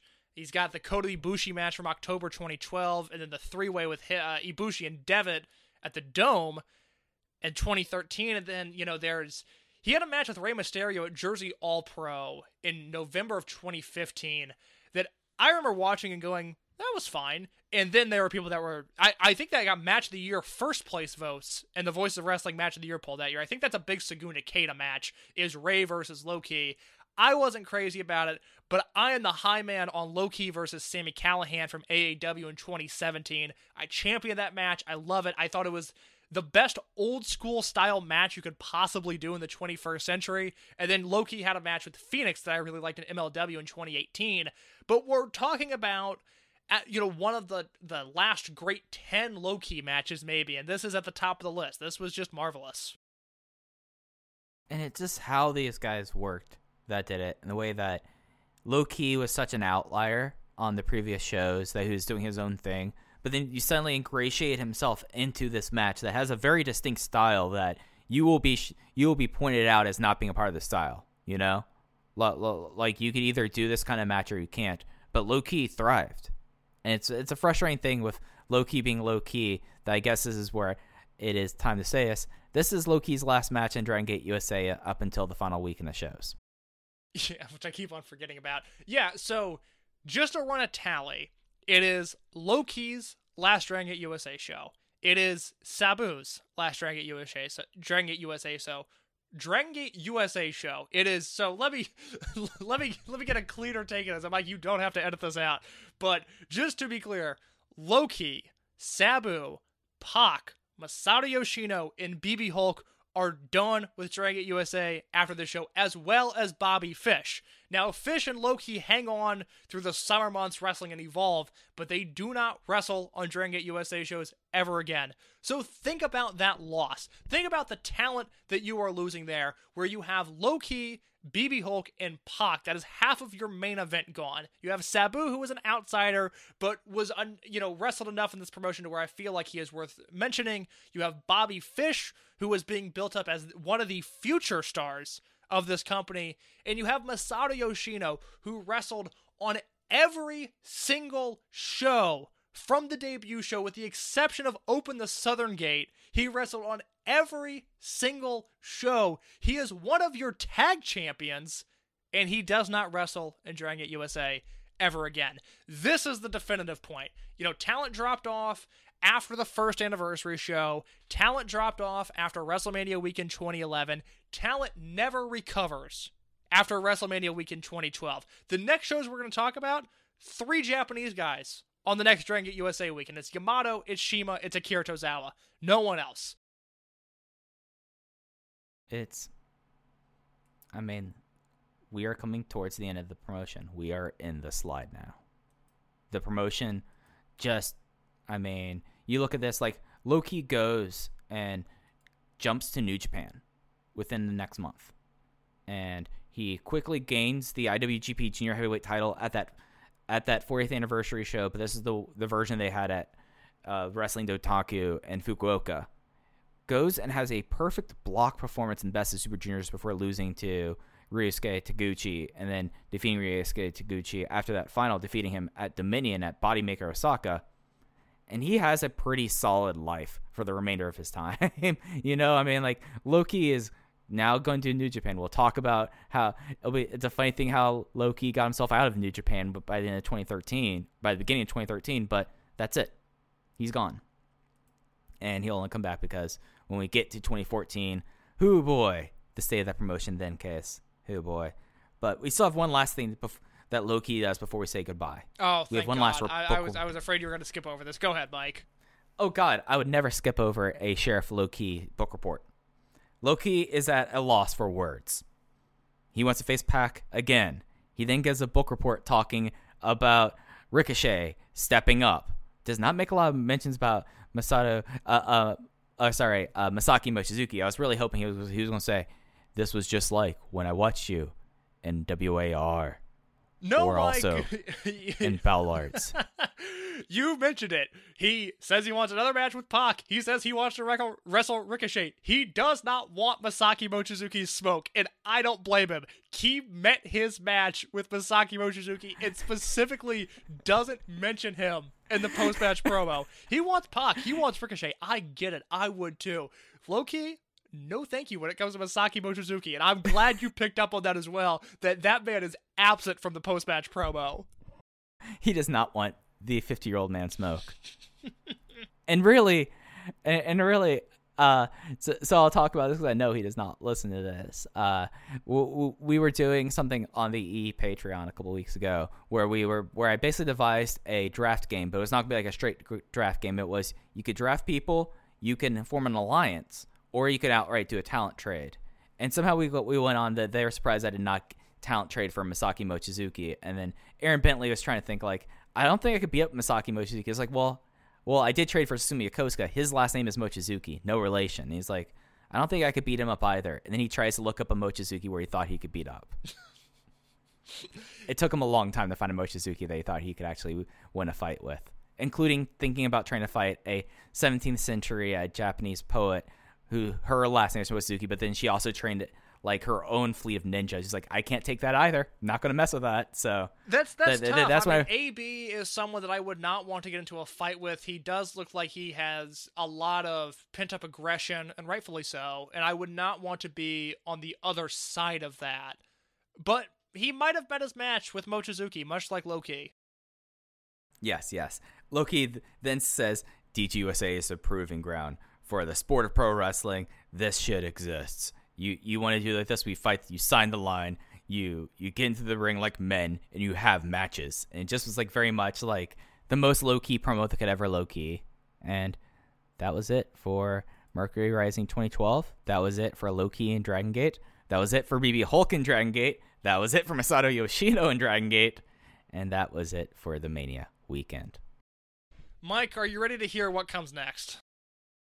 Oh, I can't think of anything that I'm looking forward to more than talking about the next show. After shows at the end of March, we will move to the end of July. And July 28th, 2012, DGUSA Untouchable 2012 in Taylor, Michigan. And we get the following matches we get John Davis versus Jake Manning, Chuck Taylor versus Rich Swann, the Super Smash Bros. versus The Scene, Ricochet versus Yamato, Derek Rise and Nate Matson versus the DUF. Mike, we also get Masada versus Pinky Sanchez and the Hold, hold, hold, hold, hold, hold. You mean Masada? You, you mean uh, Nosawa Rongai's tag team partner in Tokyo Gurentai, right? Most assuredly, they brought him over for this, right? No, Mike. I mean the worst wrestler ever, Masada. We also get on on the bright side. this promotion is so dumb. this promotion's gotten so gets so dumb in like in like such a quick like within the next show like this is going like oh hey we've Loki now you have fucking Masada have fun you idiot. But Masada was like Masada was a name at this point in time. He's, Oh, he's. CCW Oh, World Heavyweight. Champion, I believe. Uh, Mike, there's in November of 2012. There's a Masada versus Davey Richards match on CCW. We might have to review that for this show, or at least put it behind the paywall somehow. But we do get Masada versus Pinky Sanchez, and then luckily the final two matches are El Generico and Samurai Del Sol versus AR Fox and CIMA, and the Freedom Gate title match between Gargano and Akira Tozawa. So things get rough quick. This is a show with Jake Manning, with Derek Rise, with Masada versus Pinky Sanchez. There is not a lot to like on this show. Yep. We have this will be the eight this the countdown to the end of DGUSA after the show is at 18. There are 18 more Dragon Gate USA shows in case we go from such high highs. Your second favorite match in DGUSA history to a show with Masada on it. It's insulting. I mean, my feelings are hurt. Oh, and I just looked at what's going to be the show after that. Oh boy, we're going to get into some stuff immediately. Th- th- th- This is not just like uh that they pull up out of the show. The, the, we're in the spiral, baby. This is it. Mike, that's all I've got. I'm so upset that I have to watch Masada versus Pinky Sanchez next week. Oh, wait until you get to see what you gonna watch with Masada the week after I that. know it's coming. I don't want to talk about it right now, though. All right, that's going to do it for this week's Open the Voice Gate Rewind and Rewatch. Thank you all for listening. Uh, this is we're now well, we, we, we will we appreciate all well wishes and keeping us in your thoughts over the next 18 weeks as we are now firmly in the death spiral of DG USA. So you can follow us on Twitter at Open Voice Gate. You can follow Case uh, underscore in your case. Do not mention Masada to him. He, he he does not want to hear anything about it. And you could follow me on Twitter at Fuji Hey of Two Eyes Like Don Fuji. And that's going to do it for this episode Open the Voice Gate Rewind and Rewatch. We'll be back with you next week as we go to Detroit and we get to have the DG USA debut of Masada. Take care, everyone.